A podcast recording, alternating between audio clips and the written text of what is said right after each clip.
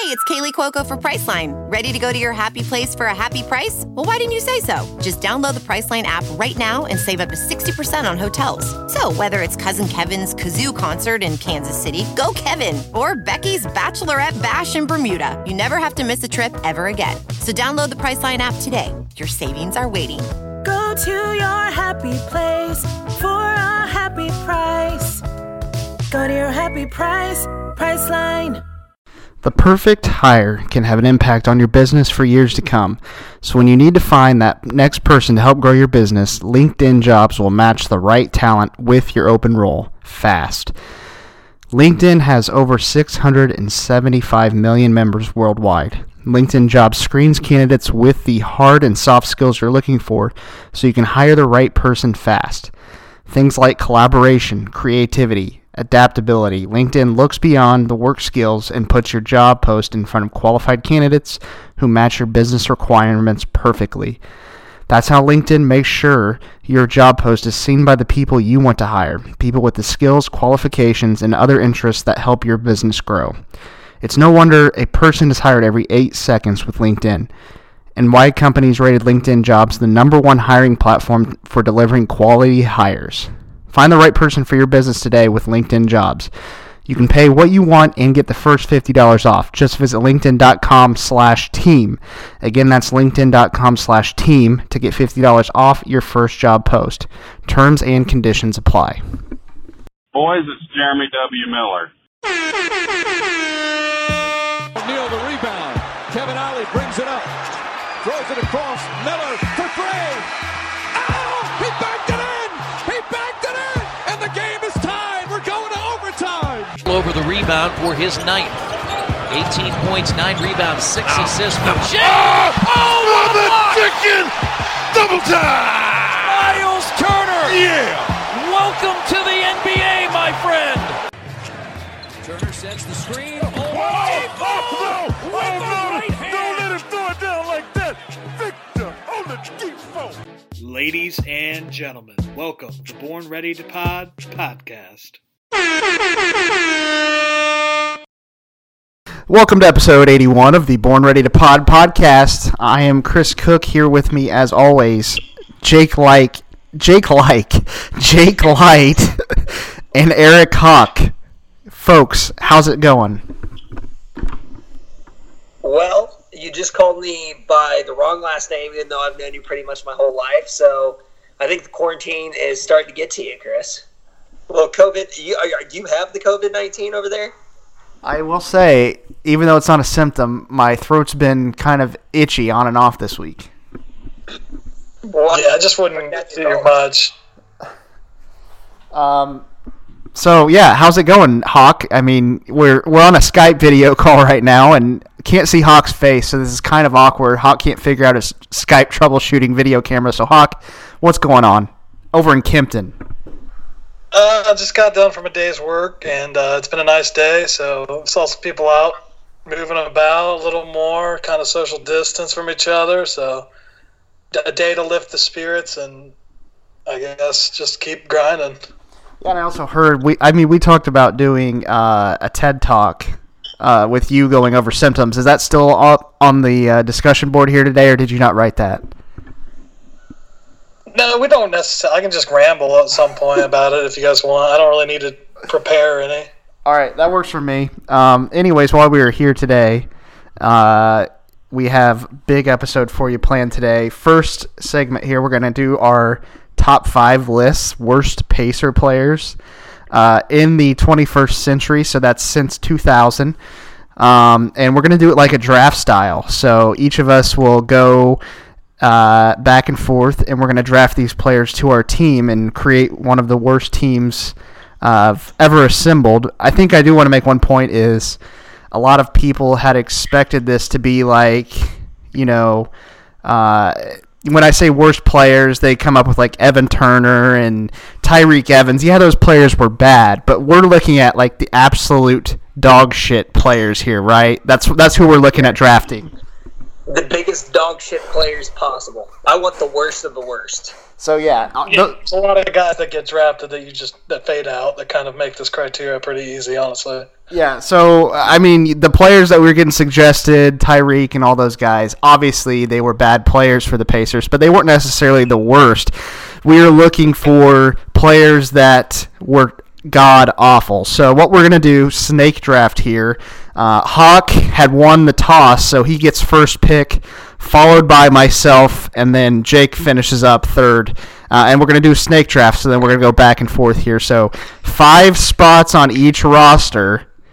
I don't know if, Hawk, you want to start this off with a song or some, sacred yell. We didn't plan this. But you get it started with an opening to the draft, and then you go along and do your first pick. Yeah, with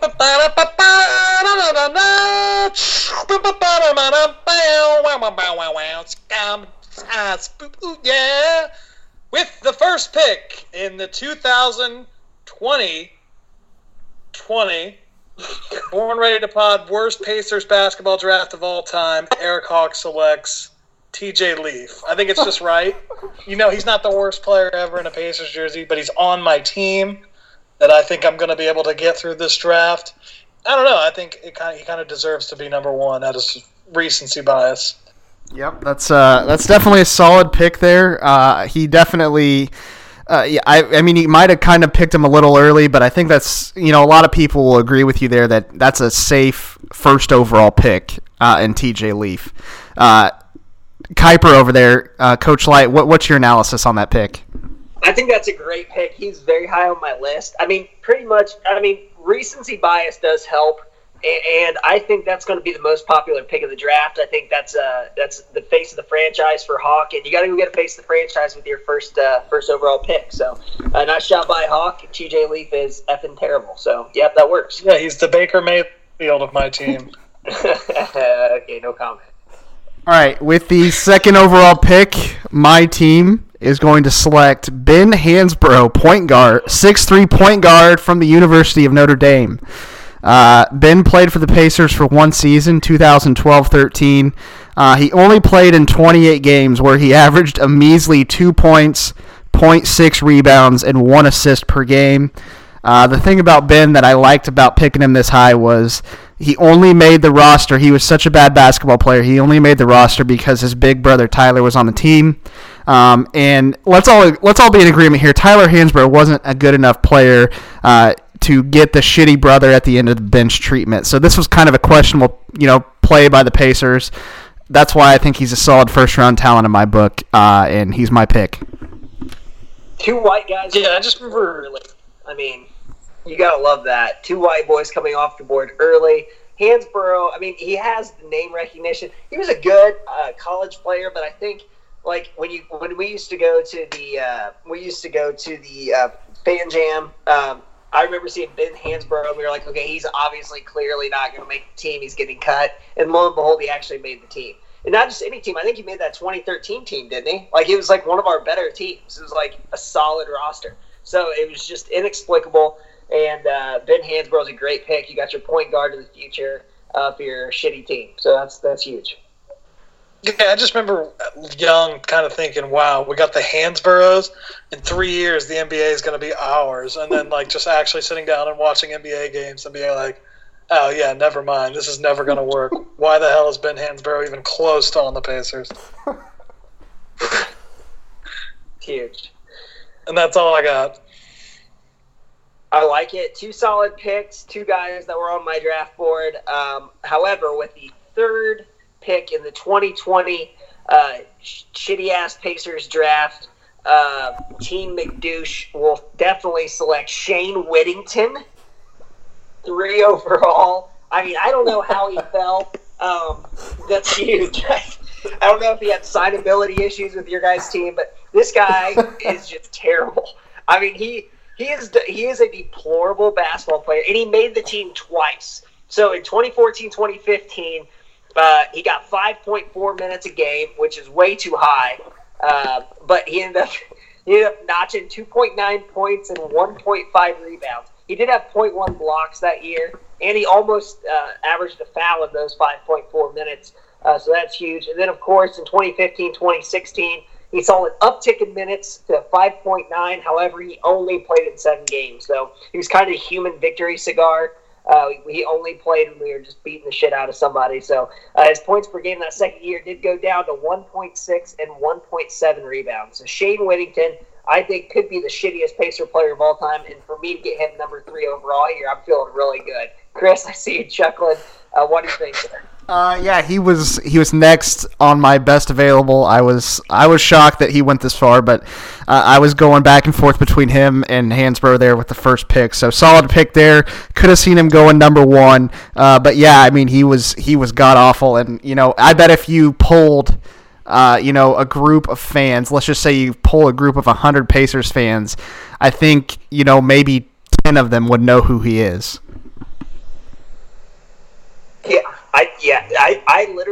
I just remember him because that was like, it seems like when you have good teams, like 2015, 2016, we were solid. It seems like when you have good teams, you always have like the shittiest players on the end of the bench. Like, cause they're the guys that are going to like play for like $20,000 a year or some shit. And that's exactly what Shane Whittington was.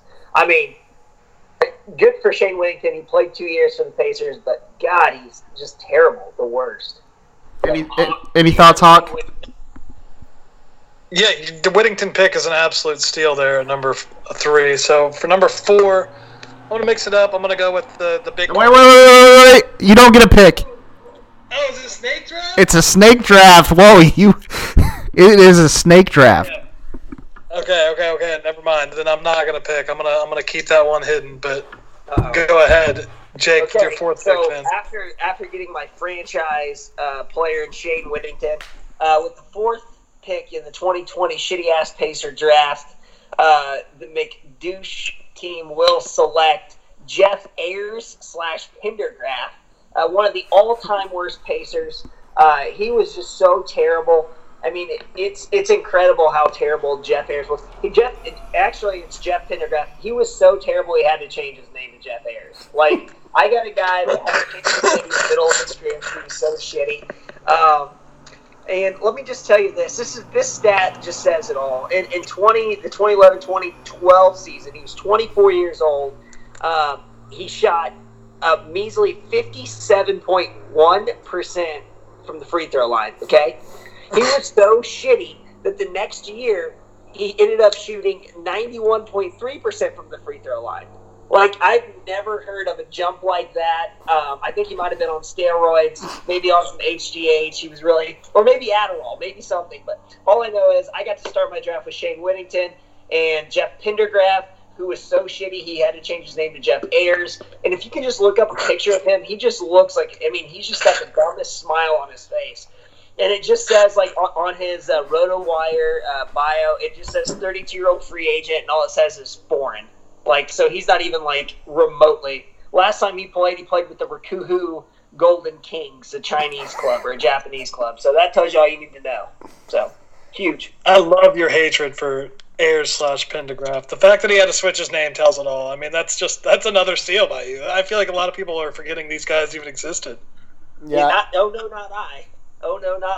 Yeah, I remember him being the guy that you would always cheer for to go in at the end of blowouts. So if that's the kind of guy that's at the end of your bench and you cheer for him to get minutes, and the only time he gets minutes is when it's a blowout, he definitely makes the roster for one of the worst of all time. Definitely. Yeah, no doubt. All right, with my next pick here, this guy often gets forgotten. I like his size. He can play multiple positions. In today's NBA, he could probably play the 3 guard. So I really like this guy. He had a lot of NBA experience, played for 4 teams in the NBA, had a stop in Boston, Indiana, Sacramento, and he played 3 games with the New Jersey Nets. So a lot of NBA experience. I'm taking Orion Green, 6'5" point guard from the 2006-2007 Indiana Pacers. He played 41 games with the Pacers that season, averaged 1.5 points per game, 1.1 rebounds per game, and he was a point guard who averaged 0.5 assists per game. So his career averages in those four seasons, or I should say 3 seasons plus 3 games, 2.5 points per game, 1.5 rebounds per game, and 1.2 assists per game. So the biggest reason why I wanted him on my squad for the shitty Pacers draft is not just because of his shitty play on the basketball court, but it's also his off the court. That also played a big role here. So I want to tell you a little story here is, and I don't know if you guys heard about this story. Back in 2017, Orion was arrested for breaking into 2 Florida homes and fondling a woman while she was sleeping. The woman woke up and yelled at him. He then immediately fled to his girlfriend's house, where he was subsequently arrested. So not just for on the court there. I needed him for the off the court issue, so he's my pick there. Orion Green, 6'5" point guard, played 1 season with the Pacers. He's on my roster now. Yeah, he's kind of the Bill Cosby of the Pacers teams of this list. So, yeah, that one makes a lot of sense. And the off-field stuff, off-court stuff definitely plays into a factor there. And Orion Green's going to make a great, great piece for your team, Chris. And I like how, like, you have – I mean, he's clearly has some character flaws. But you know what? Now he's in the same locker room as Ben Hansbrough, who probably hasn't even – he's never done anything wrong in his life. He's probably never even farted. So – that's a hell of a tandem. So congratulations, Chris. You might have the one guy in the NBA history and Ben Hansbrough that can tame Orion Green and his need to fondle old women. All right, Hawk, you're up with back-to-back picks here. Okay, being back-to-back, this is nice. I was not expecting the snake draft, and I got the snake draft. So here we go. I got my second pick on my team, and I think it's the number 5 overall pick. 6 overall pick? 7? It's 6. 6 overall pick. Damjan Rudež. And I don't even know if I'm pronouncing his name right. I just know he kind of looks like a foreign Steve Kerr. And I remember when we drafted him, I think he was a second-round guy, wasn't he? I think they signed him. I don't know if he was even drafted. Oh, yeah, you're right. They did sign him. He came in the league at 28. Averaged just south of 4 points or 5 points a game in 68 games. Not a great field goal percentage. Kind of just got him for the foreign basketball aspect. A little too old. So I'm going to take him there at 4 or 6. And at 7, I'm going to take Jonathan Bender. So I'm just going to tell you both my picks so you can discuss back-to-back. I remember Jonathan Bender was a little more hyped, when we were younger, when he got drafted and never really panned out in the league. But, he stuck around for what seemed like forever. So Jonathan Bender wraps out my 2 picks there. Yeah, so I'll start there because Jake's obviously has his dogs barking in the background, so he needs to handle that. But my analysis is, number one, for your initial pick there in Rudež, and I believe it's Damjan Rudež. They just called him Damo to make it easier. But anyways, I'll just refer to him as Damo. He was traded that year after the 1 season he played with the Pacers, and he played in that season where they didn't make the playoffs and they needed bodies, and he still wasn't very good. But anyways, he was traded for Chase Budinger, and any time you're traded for that guy, that kind of just tells you right there that you're not very good. And Chase now plays volleyball, so he could very well be drafted later on in this draft. I mean, he could be on somebody's roster. I'm not sure, but yeah, that's a solid pick there. I was looking at picking him here as the snake was coming back around, but in Jonathan Bender, I think you picked him a little too high. I think the potential, the potential that he had kind of was his saving grace. Everybody always believed that he was going to be good. Injuries obviously hampered that. He was traded for Antonio Davis, so I think just for the potential aspect, I think he kind of reached there on Bender in my opinion. What do you think, Jake? Yeah, but look where I'm picking. I don't get another pick for a while. We got the snake, dude. You see your guy, you got to get him. That's what all the draft experts will tell you. All the good executives will tell you that. So I saw my guy and I got him. Here's what I think. There's still a part of me that thinks Jonathan Bender is going to be a superstar in this league. I know.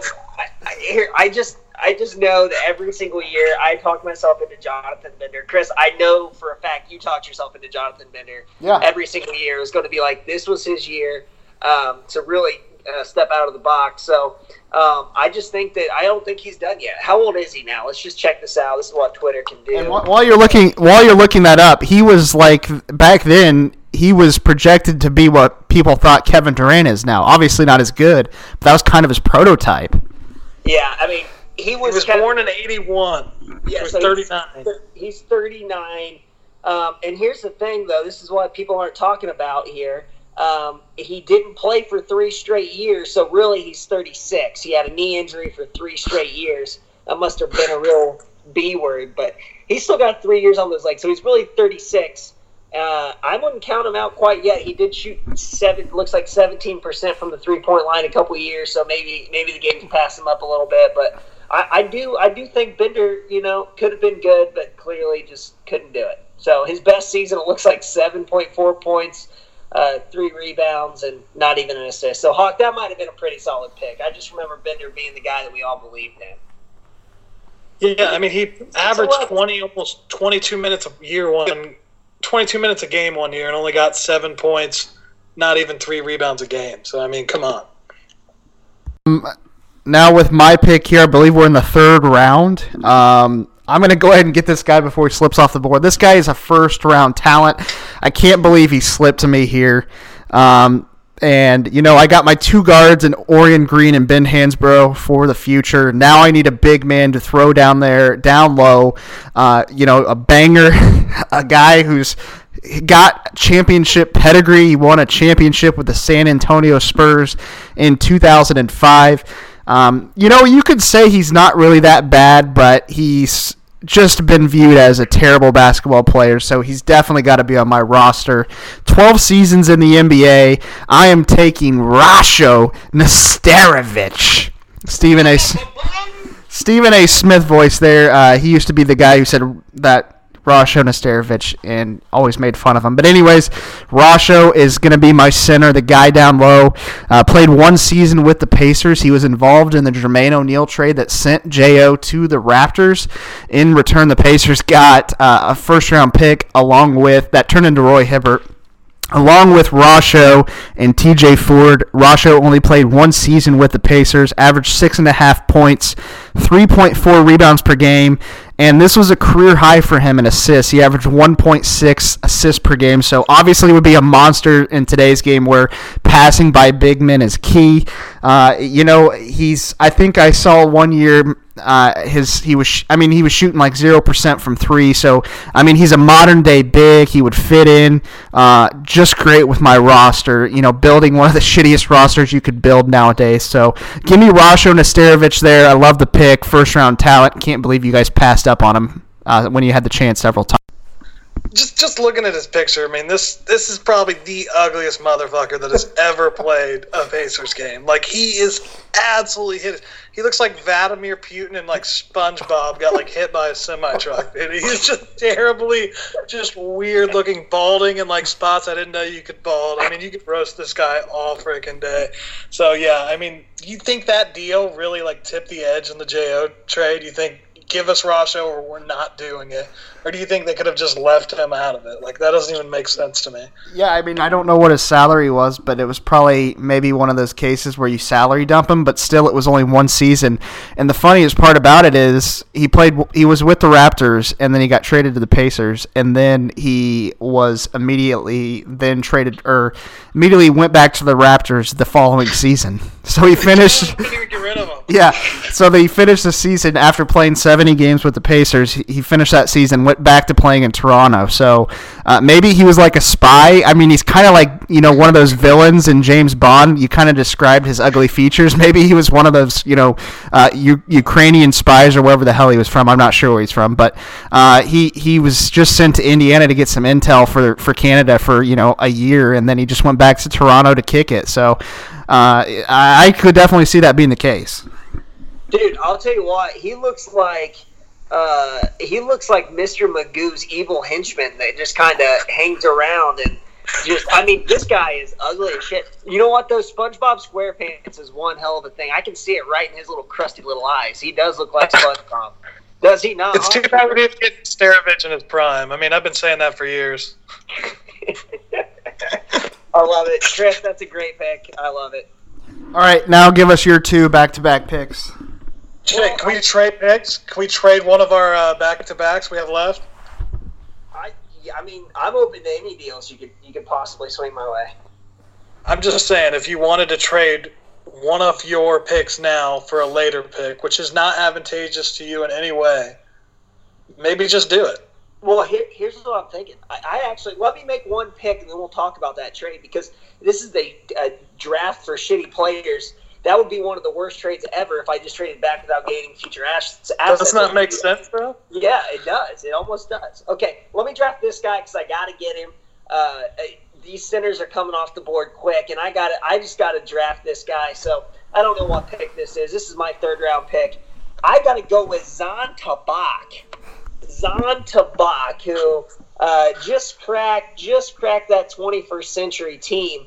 He was on the 1999, 2000 team, and then the 2000, 2001 team. Old Zahn sucks. He is a 7-foot Turkish big man.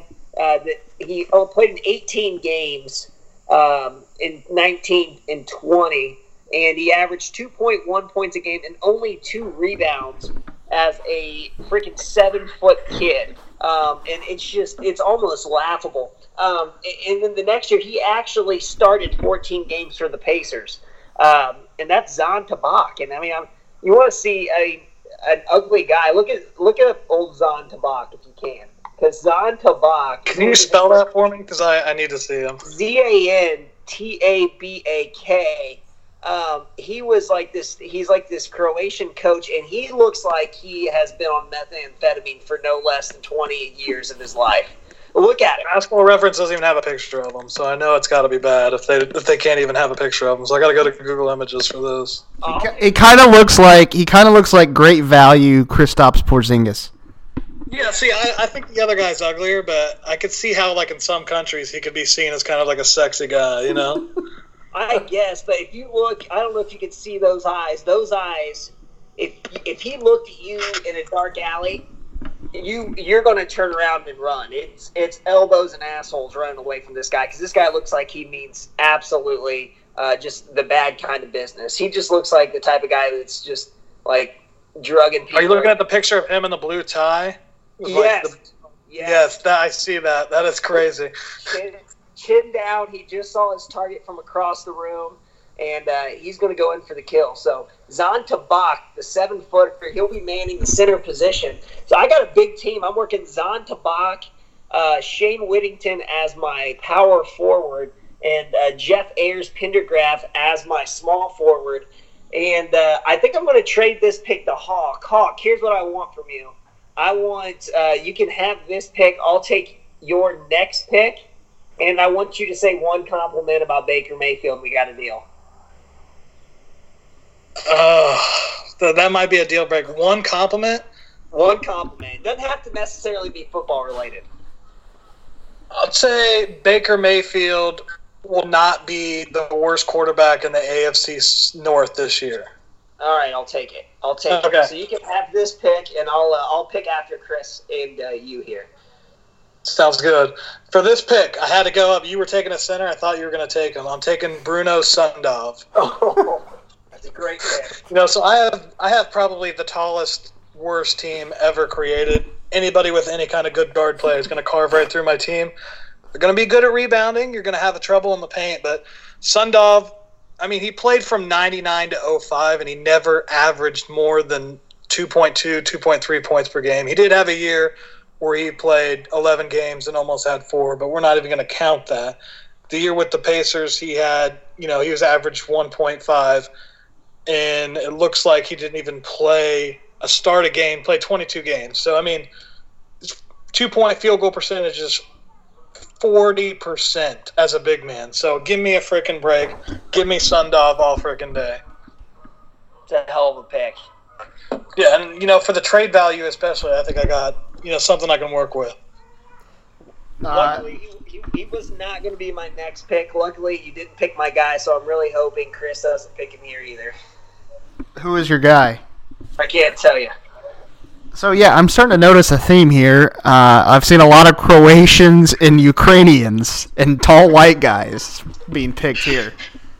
So, there's just a common theme here of players that are coming off the board.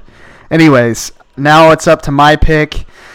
And I'm tangled here on who I wanted to pick here, but this next guy, you know, we've been talking about these James Bond villain type players, these henchmen, and I would be remiss if I didn't get another enforcer down low in the paint there. So I'm going to take Kyrylo Fesenko, center, 7'1". He only played one season with the team back in 2012. He played 5 seasons total in the NBA, 4 with the Jazz, and then 1 there with the Pacers. He was signed after the sad announcement that Jeff Foster retired. So pretty much he had been looking to play in the NBA, didn't get the opportunity. Jeff Foster retires, and the Pacers just decide, okay, fine, we're going to go sign Fesenko here. Ever since he played with the Pacers that year, he only played in 3 games. Those were some magical games where he averaged 2.7 points per game, 3 rebounds per game. Since then, has not sniffed an NBA court or a jockstrap since playing for the Pacers. If you look him up right now, you'll see he wore wristbands on each arm, and he looked like a complete and total dweeb. I think that was something that maybe they wore back in the 90s, and he was trying to bring it back here in this past decade, and it just didn't play well for him. So, you know, if you look at him, he's a big, burly guy. He's probably overweight now, probably weighs 350. You know, I think he's from Russia or Croatia, wherever. You know, he might be in a mob. I don't know, but I need an enforcer down there, kind of like the Davis brothers back in the 90s. For this shitty Pacers team, I need 2 enforcers down there, Nesterović and Fesenko. Yeah, he kind of looks like a guy that would still sniff some jock straps. So I don't know if you can be 100% accurate with that. I feel like he still might, you know, find 1 or 2, maybe gets 1 off, you know, some kind of deep, dark website delivered to his house, gently used jock strap for sale. You just can never be too sure with this kind of stuff. So great pick, another good value pick. I think the value might be running thin, though, for these next 2, but those astonishing pick. Yeah. Hawk, is this one my pick now? Is this the trade? Is this the pick I got? Yeah, this was the traded pick. This pick now belongs to Jake Light. Okay, well, I'm really glad my guy's still on the board here. My team was just – it was just too white. I wanted to go out and I wanted to get somebody big. I wanted to get another big man here. So I'm going to go out and I'm going to get me Rakeem Christmas. I mean, what a last name in Christmas. I mean, my God. Here's why I went with Rakeem Christmas, because I used to, back in the day, like I was all about, like in high school, we always looked up like the top-rated recruits. We were all about them. And I remember Rakeem Christmas, I believe, was a 5-star recruit going to Syracuse. And I just remember the name Christmas, Syracuse. I was so excited when the Pacers got him in 2015. I thought, okay, this is one of those like 5-star projects that he ends up being good because, you know, that's what happens. And I couldn't have been more wrong. He only played in 1 game in 2015, 2016. He did score 4 points and managed a rebound. However, 2016, 2017, he actually played in 29 games, which is absolutely shocking. And he only scored 2 points a game and less than 2 rebounds. So Rakeem Christmas, only 44% field goal percentage as a big man. So I had to go another one more enforcer. I think Whittington's going to slide down to the small forward position. And Jeff Pendergraph, I'm going to have this huge-ass lineup just for the Goon Squad. And I'm looking for a point guard here to run this show, and I think I got one pinned. So I'm really liking the way my shitty-ass team is rolling right now. Yeah, thoughts on the pick, Chris? Yeah, I like the pick there. He's, you know, it's kind of interesting because that 16-17 season, 3 years ago, something like that, and he mentioned that he played in 20-plus games, and I think it's a revelation there that, you know, you realize how bad a player is when, you know, recency bias 3 years ago, you still have a pretty good idea about what happened, and you can't recall Rakeem Christmas playing in even 1 game. So that's a pretty good pick there just for the fact that he played in that many games and we can't remember it. Yeah, I think I only can remember him getting into 1 game, me and be like, oh, I can't wait to see what he's got. And then I feel like I just don't even remember what happened from that point on. And from then, it's just kind of blank. So maybe he never got the shot he deserved. Maybe that's where we're coming to. But yeah. I agree. Terrible overall pick. player. All right, for Mr. Irrelevant. No, we got another round, dude. There's another round still? This is oh my last God, I thought I had the last pick. No, I have the last pick, and I have Mr. Irrelevant. Damn. You want to make a trade? So I start... Nah, you know what? Screw it. I was going to go Chase Budinger here, but, you know, I think for our guy W, because, you know, I just don't want to see W disappointed. I know he's going to be pissed off. And, you know, I think I'm going to win the fan vote with this as well. I'm going to take Tyreke Evans. I know we said he might not fit the quality, you know, but just that whole – from what he should have been to what he was, I think you can put him on this list. So give me Tyreke Evans, you know, the drug addict himself. It's a hell of a pick. Yeah, you know, I like it's just right he was there. After last year, it's just right we mentioned him. Yeah, I like the pick, kind of, you know, piggybacking off of, you know, what I was looking to do earlier in my draft is you don't want to look at just the on-the-court stuff here. You want to look off the court. What is he doing off the court that makes him a solid pick in this draft? And when you're doing cocaine, that's a hell of a drug, maybe some even harder stuff than that puts him definitely I think, you know, if he wasn't so disliked, he probably would have been a first-round talent. But since we didn't really like him, no one wants to talk about him. Like, you know, you want to forget. He's worthy of a first-round pick here, and getting him here in the last round, I think that's a solid pick overall by you. Yeah, and, you know, I got to – whatever to make W not mad at us, I'm going to do. What are your thoughts on it, Jake?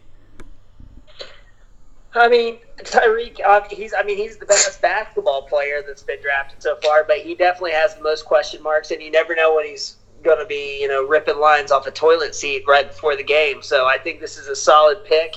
It's a nice shot by Hawk. I think this might have made Hawk's team the actual, like, best team if we had to, like, trot them out there. So I don't know if that's what he was going for, but, I mean, he sucks. I mean, he was terrible. It seems like every one of these bench guys that we get that we think are going to be great, like him or Gerald Green or somebody like that, they always turn out to suck and doing cocaine and crap, so that's really unfortunate. But yeah, Tyreke, he sucks. I guess I'll give it to you, Hawk.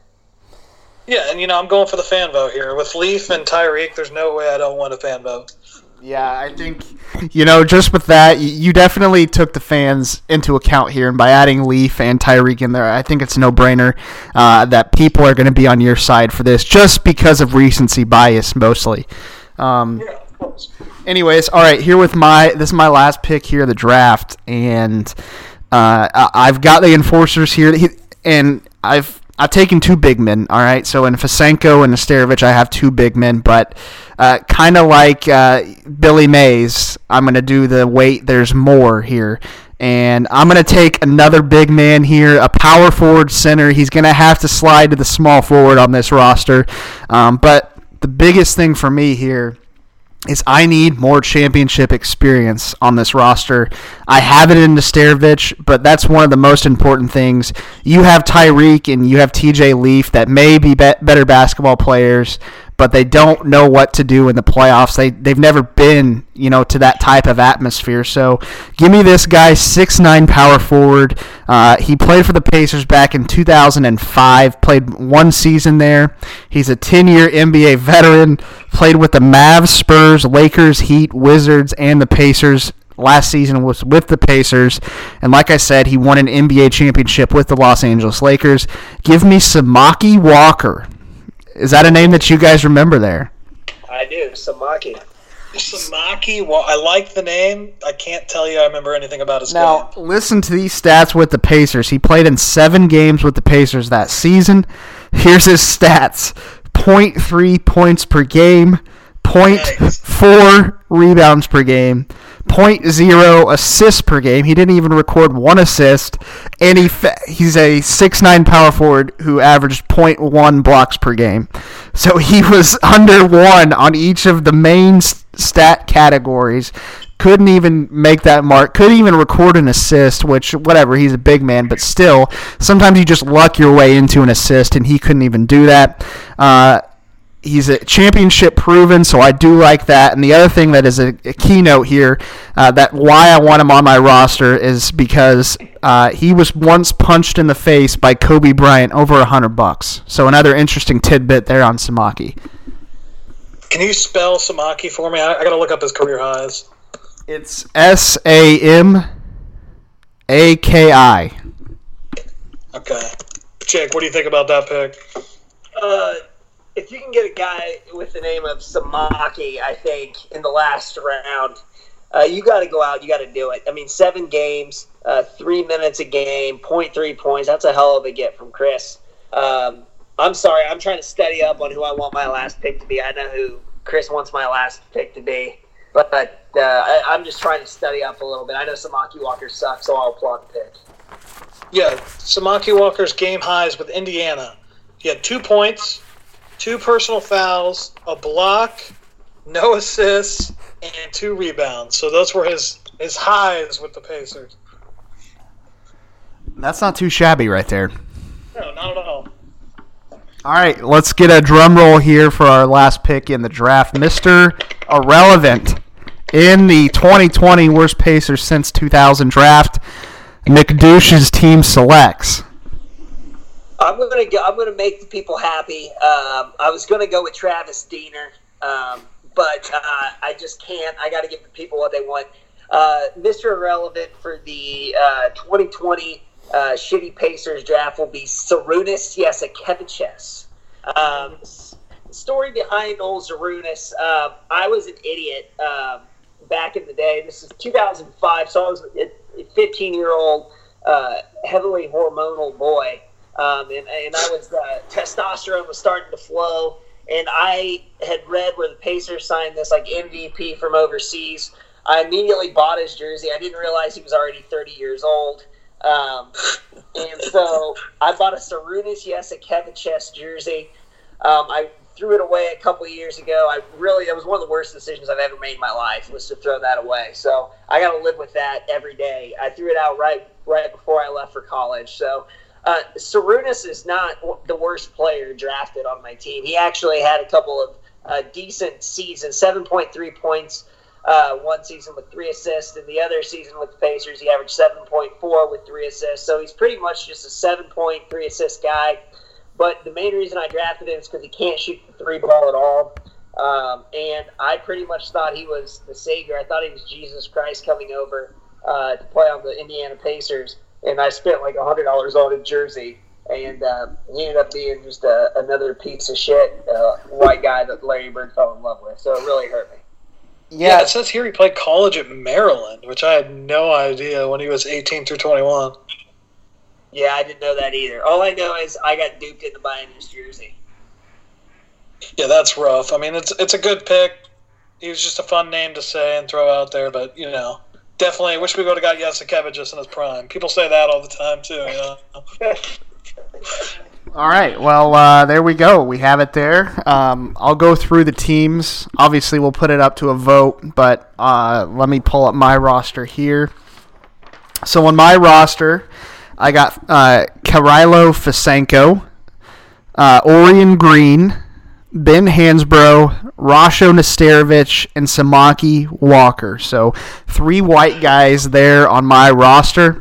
For Hawks team, he has TJ Leaf, Damjan Rudež, Jonathan Bender, Bruno Šundov, and Tyreke Evans. So once again, 3 white guys there on Hawks team. And then to wrap it up on McDouche's team, Shane Whittington, Jeff Ayres/Pendergraph, Žan Tabak, Rakeem Christmas, and Šarūnas Jasikevičius. Once again, 3 white guys. So common rule theme here is there were 9 white guys selected out of our 15 players. Are you shocked by that? No, I honestly thought it'd be more. Like, if you just think about our history, especially recently, if this is post-2000, I thought it'd be a little more. I mean, that's what's surprising for me. It's not more. Jake? Yeah. I mean, you know that I basically think if Larry Bird saw our draft, he would probably pop one because he loves him some white guys. Honestly, a guy that could have been added to this list, I really wanted to add Travis Diener to the list. He's another white guy. They're just endless white guys that the Pacers have given us an opportunity to make fun of. And so we capitalized on it. I think we did. I think we gave the people what they want. And names like Žan Tabak and Damjan Rudež or Damo Rudež, whatever it is, those are just names that you forgot existed until you were looking up the shittiest Pacer players in the 21st century. So I think we did a great job, boys. Yeah, I agree. Absolutely. So that's going to wrap up our draft there. And coming up next, we are going to talk a little Dick Versace and then also some Tiger King. So stay tuned. You won't want to miss what we got for you next.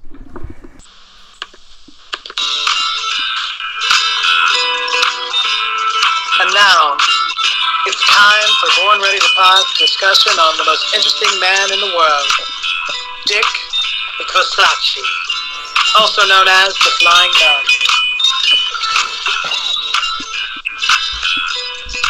Nun. All right. So Dick Versace, a very prominent guy here. We actually learned who he was last week. He had coached the Pacers before our time.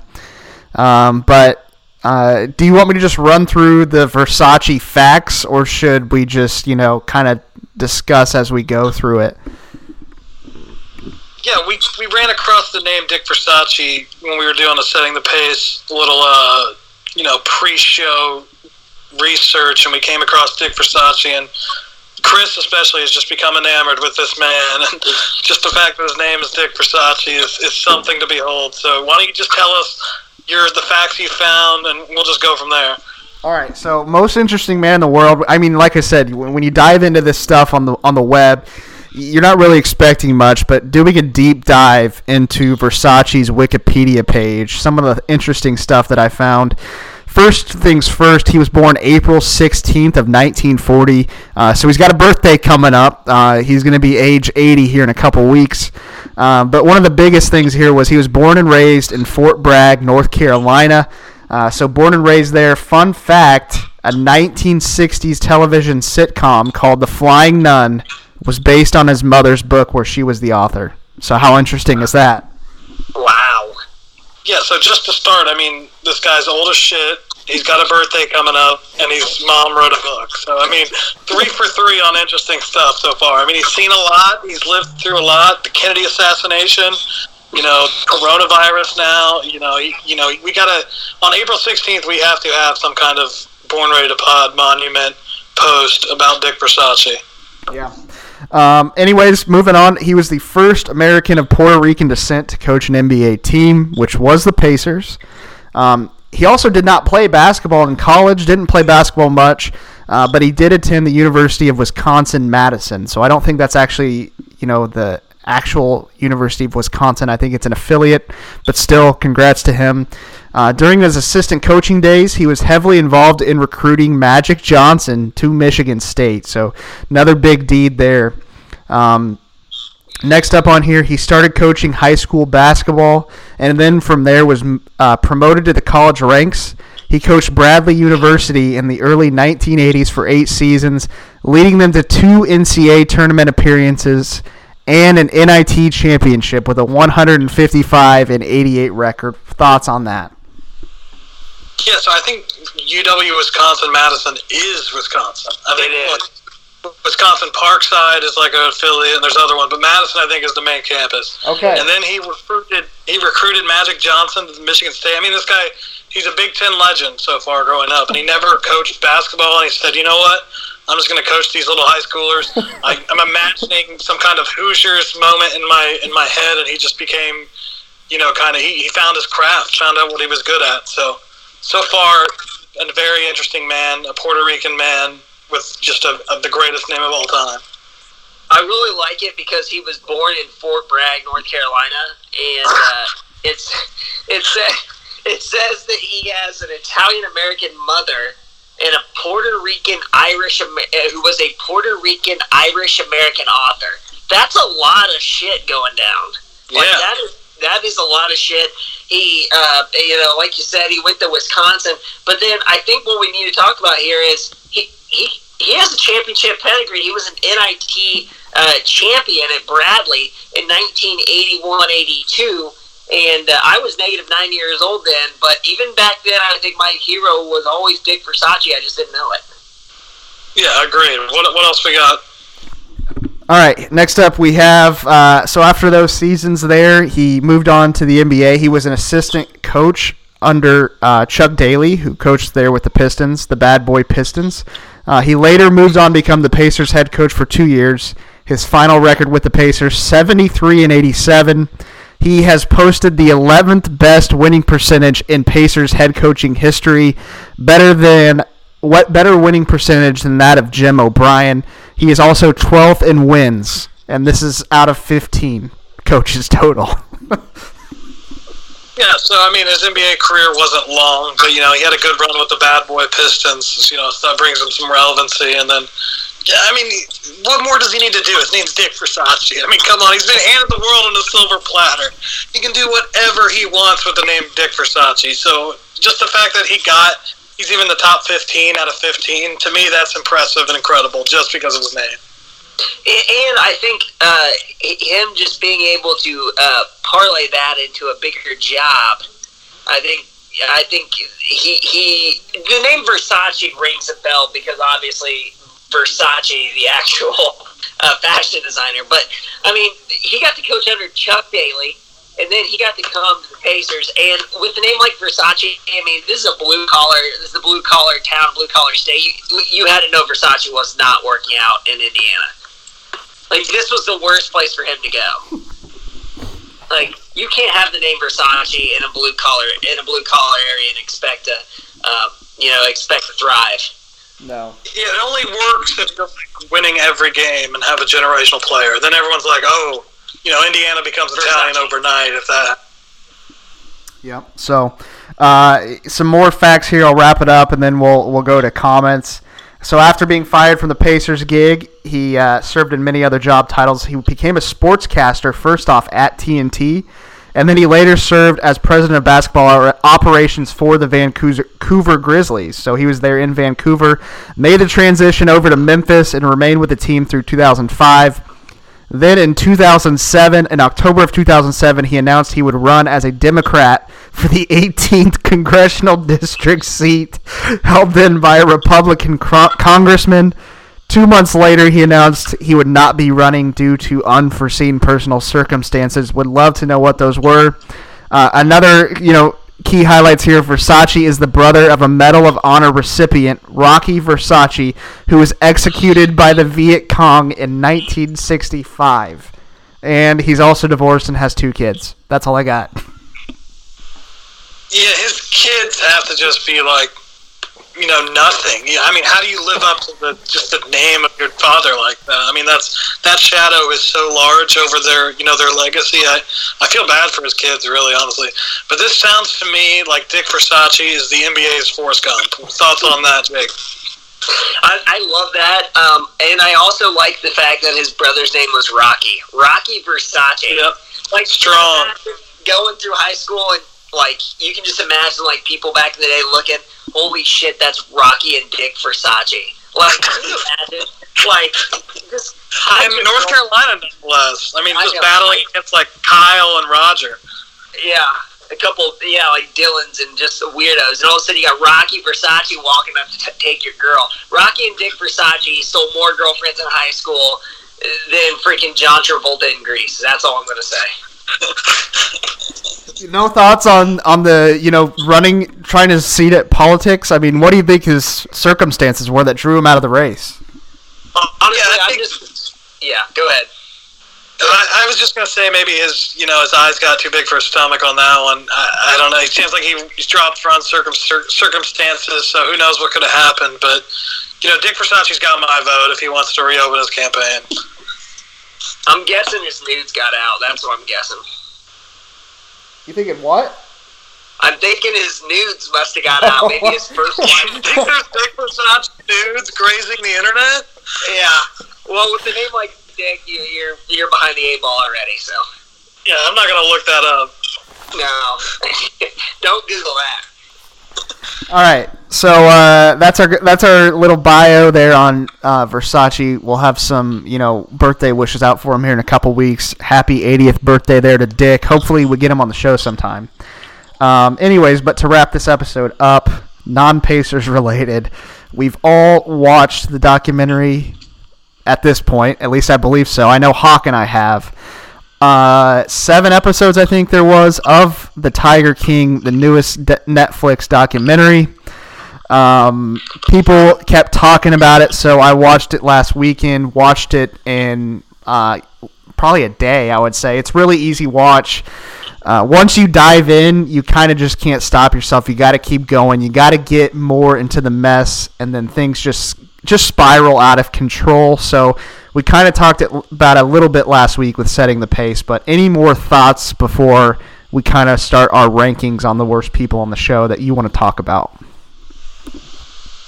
That fucking bitch, Carol Baskins. Jake, did you watch it? I did. I watched the whole thing. Yeah, I sure did. So what are your thoughts? I thought it was pretty terrible, honestly. Like, if I want to give my honest opinion, I think it was so terrible that it's like so terrible that it's good. It's like that kid in high school that's so ugly somehow all the hot girls go for him. You know what I mean?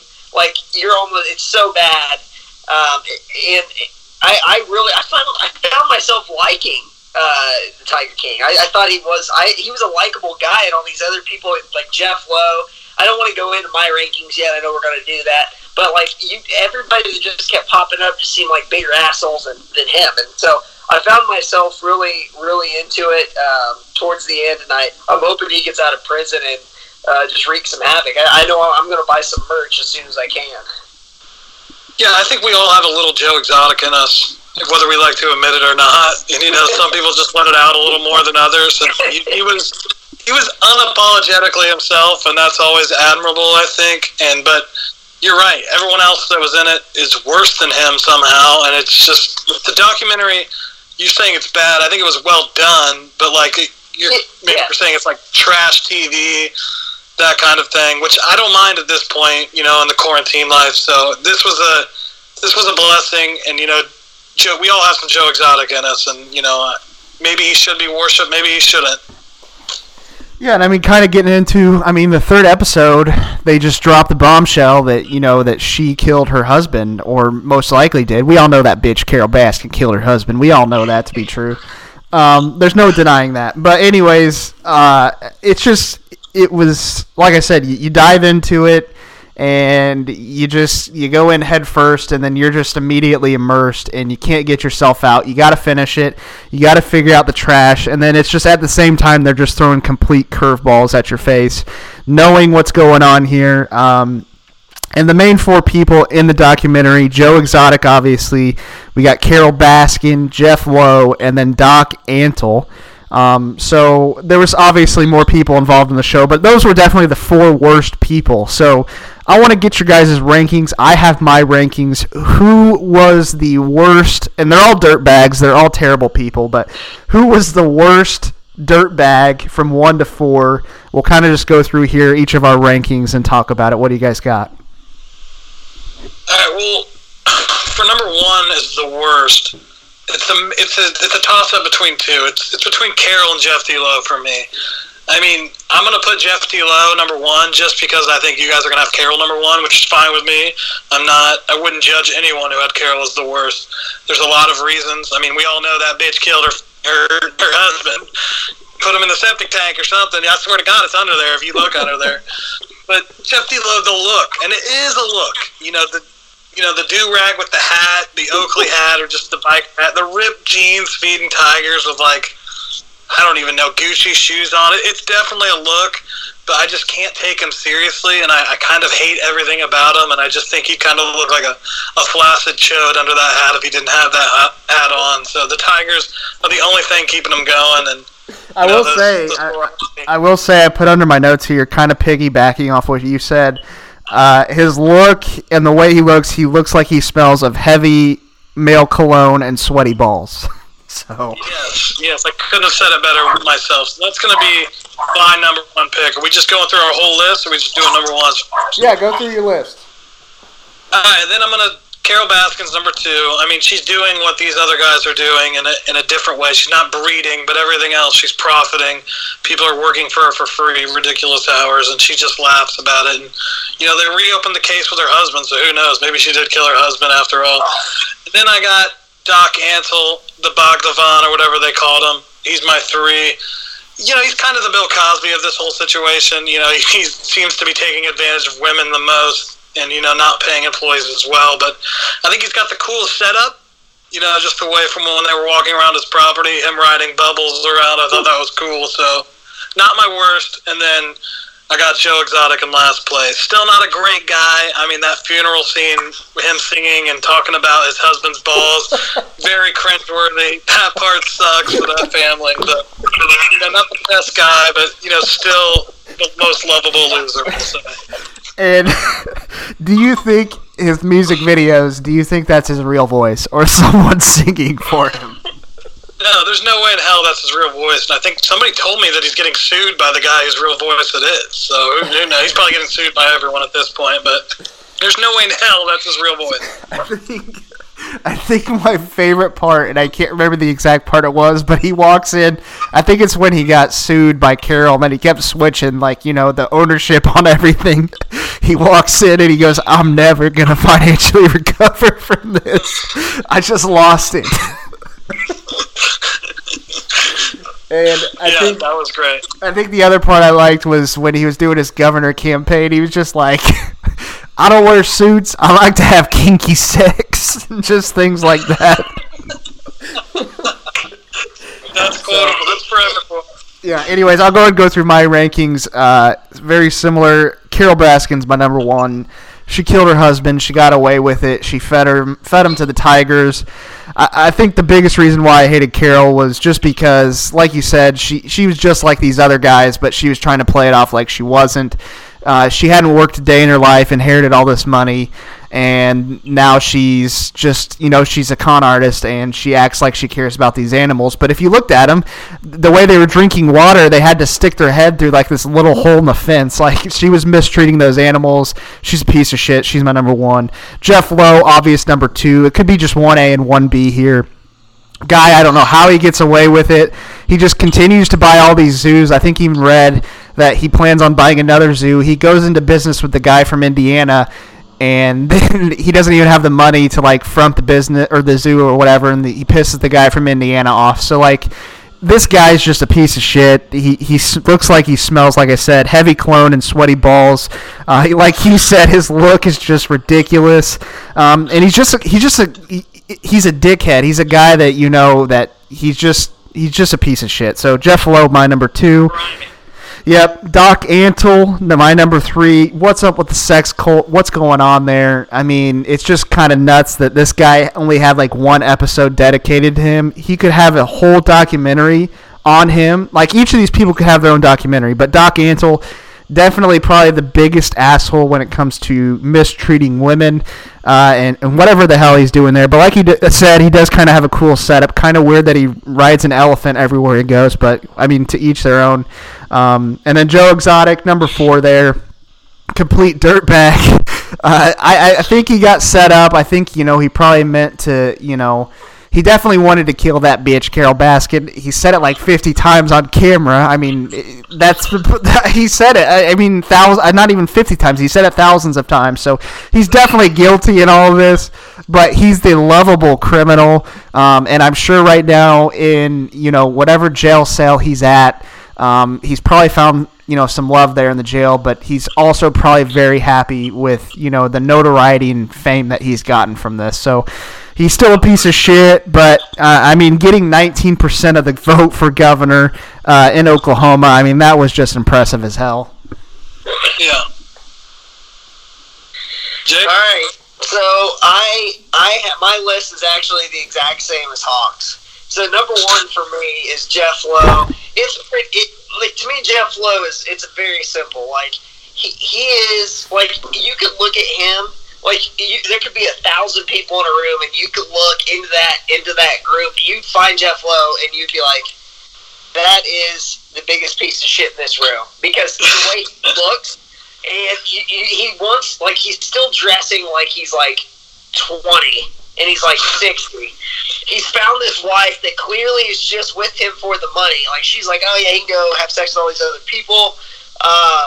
And so she's clearly not really with it. And so he's like, he's such a con artist that he knew how to like cover his own tracks and get Joe Exotic, like, to basically perjure himself. And he knew how to cut film. It was just the most elaborate, like, setup in the history of setups. And it takes a true con artist to be able to do that. So I think Jeff Lowe going into these businesses and just kind of, like, every single thing that he touches just turns black into ash. I mean, it's just, like, he's never going to be successful. And then once this zoo's not going to work out, he's going to jump to something else. So, to me, the fact that he set up Joe Exotic and the fact that literally every other, like, second-degree character hated him and, like, would stop, like, working with him, I think that's kind of speaks volumes. And, I mean, how about that? Like, his pregnant wife, she's getting ready to have a kid, and the thing he's most worried about is a hot nanny. Like, what is going on? It's the sleaziest shit I've ever seen. He was number one for me by far. Now, I actually think my 2 and 3 are closer than 1 and 2. I think Jeff's for sure 1. I'm going to go number 2, Carole Baskins. And the reason I'm going to go her is because she's like that person that's standing up, preaching to everybody what needs to happen, but she's also doing the exact same thing as the people she's, like, preaching to change. And so it's just like the pot calling the kettle black every time she talks. She's like the person right now that tells you to social distance and stay inside, but she's going out and going grocery shopping and all this other types of things right now. Oh, absolutely. Yeah, she's just the worst. And hello, all you cats and kittens out there. Like, she's just the worst. Like, she was the least likable character. I think Jeff had likable moments when I first met him. From the second that I saw Carole, I was like, I really hate her. Like, I just hate her. My number 3, I almost had Doc Antle number 2. Doc just mistreats women so bad, and, like, he's, like, preying on these girls that just like animals, and then they basically have to, like touch him inappropriately, have sex with him, become his wife, just so they can do what they love to do with the animals. Like, that is just the worst of the worst. Like, Doc Antle, and he comes off, I don't know if I had a kid like this in class. He reminds me of somebody that, like, he's so, like, he's really smart, but at the same time, like, he's so, like, narrow-minded that he's dumb. Like, it's a complete cluster F every time he starts talking. And I loved how at the end he's like, oh, I'm running a clean business. And then at the end it's like, yeah, Doc Antle, he basically got arrested too. So Doc Antle, number 3, and then Joe Exotic, number 4. Might have been the craziest moment in television history. Or, yeah, to TV history, when he started talking about his dead husband's big old balls that everyone got to see. I mean, that the balls on that guy to do that, seriously. I mean, holy shit, that is incredible. And his parents were just, or his mom, I shouldn't say, just shaking her head. I got to get some Joe Exotic merch. I know, I feel like that's going to be whenever we're done with the social distancing, I say we all 3 have some sort of Joe Exotic shirt and go out in public and just really, really make some waves. Yeah, if Halloween still happens this year, there is no way that is not the number 1 Halloween costume. And, you know, I think I'd make a pretty good Doc Antle Halloween costume, but there is no way in hell I'm not going as Joe Exotic. I mean, the drip is just too unreal. Listen, Chris would be one hell of a Jeff Lowe. Yes, he would. He literally would be the best Jeff. I'll be Joe, Chris can be Jeff, and you can be Doc Antle, and then we'll just make one. We could do something with that. I think we'd be really good. And the other part, the jet ski. What was that guy's name? Do we remember that guy's name? Oh, yeah, he was great. Was it John? No, I can't. I can't remember his name. That gif going around is hilarious. I'm just riding that jet ski. I think the best Pacers gif would be just put Doug McDermott coming into the game, and that's him riding that jet ski would be pretty funny, I think. Yeah, that was definitely funny. I think that my favorite video is like when the $1,200 stimulus check hits, and it has him riding it on that jet ski to that new song, that Ratchet song. We need some good Pacers and Tiger King crossover memes. Like, I was trying to think of a good one where he's like getting tackled by the tiger. Like just something like you like, damn son of a bitch. You stupid bear! I will shoot you. Anyways, all right. Any more Tiger King thoughts? You know, this is what we needed. Something like this, and you know, I don't know if they could make something better than this or keep doing stuff like that. Give me the net. What's the next? Like, I can't even think of how they top something like this. The next like Ring Underground. There will be a second season, I guarantee it. We need it. There's got to be. I need more story being unfolded. So yeah, they only touch the surface of this, and it could be a cash generating machine. They just got to make like 5 seasons of them just talking about dumb shit that they're doing. Listen, here's what I know: you cannot convince me that group was not into like either a drug ring, like a prostitution ring.